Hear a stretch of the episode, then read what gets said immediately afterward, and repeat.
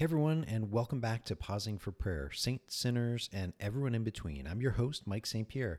Greetings from Bethlehem, Pennsylvania. This is the podcast where busy people can learn to be more intentional about prayer and experience what I call the quiet life. I want you to walk away with the confidence that prayer doesn't have to be complicated, and just as importantly, you can get better at it. Before we go to today's show, a couple of housekeeping items. First, make sure you subscribe to this podcast wherever you get your podcast from. You'll be part of a growing community of people who, like you, want to grow closer to God through prayer. Believe it or not, subscribing to the pod is a great way to be intentional about your own spiritual life. Number two, please subscribe to my blog. It's called Quiet Moments. I think you'll like it. I post about twice a week, and people tell me that my posts are brief and on point, and actually pretty uplifting. So why not subscribe via my website, mikestpierre.com. Just click on my face. Third, and finally, if you are a nonprofit leader, and I know that many of you are, make sure you check out my new project called Nonprofit Productive, where you can download a free 6-point checklist as of today. Head on over to nonprofitproductive.com to find out more and to download your free list today. Again, if you're a nonprofit leader, I would highly recommend that you get that list. Today is August 13th, 2021. We'll be talking about what you can do when you feel out of control when it relates to prayer.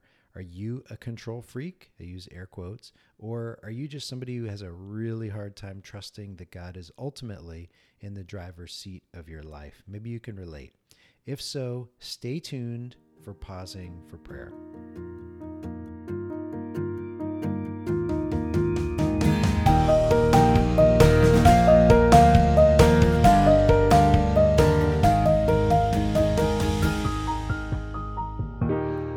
Before you say Mike is losing his mind, hear me out. Yes, I am rereading a book that captured my attention earlier in the summer. It's called Searching for and Maintaining Peace by Father Jacques Philippe. And yes, it has nearly every page folded over for later perusing. And with all the books out there, you might be thinking you're choosing to reread one that you just read a couple months ago. Yes, I am, unabashedly so. And I say, why not?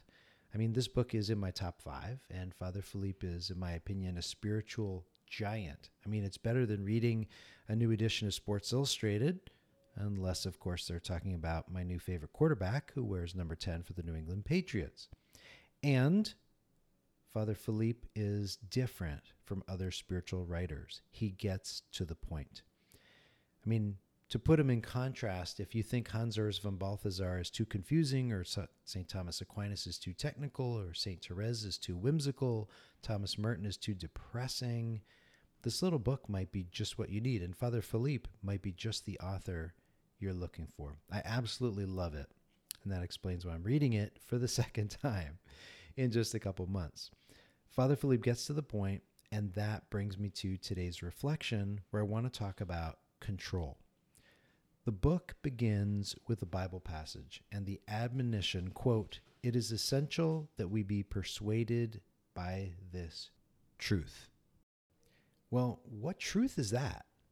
The truth he is talking about comes from a haunting passage from John 15:5, in which Jesus says, "Apart from me, you can do nothing." Jesus doesn't say that we can do most things apart from him. He doesn't say that we can do some things apart from him. Nothing apart from him. Nada. Zilch. Are you persuaded by this truth? Are you still clinging to the idea that you have some control over your life? I mean, I know for me, until I read this little treatise, I was not convinced of my own powerlessness, or as St. Therese of Lisieux describes it, my smallness, my littleness, my nothingness. Think about it. None of us choose our city of birth. None of us choose our parents. None of us choose our skin tone. None of us choose our IQ. None of us choose our race. We are utterly dependent on the providence of God. We're really not in as much control as we think we are, and yet we take so much time and money and energy grasping for the next fix, solution, gadget, or folly.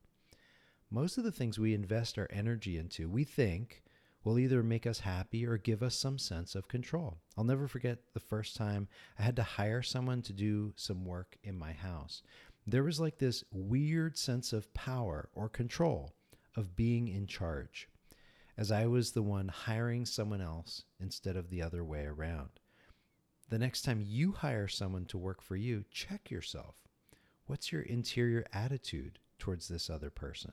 Is it feeding some strange sense of control on the inside? Think too of the stuff we buy. How much energy goes into the researching, review reading, and testing out of new stuff, a new phone, a new sofa, a new car, heck, a new water bottle, for crying out loud.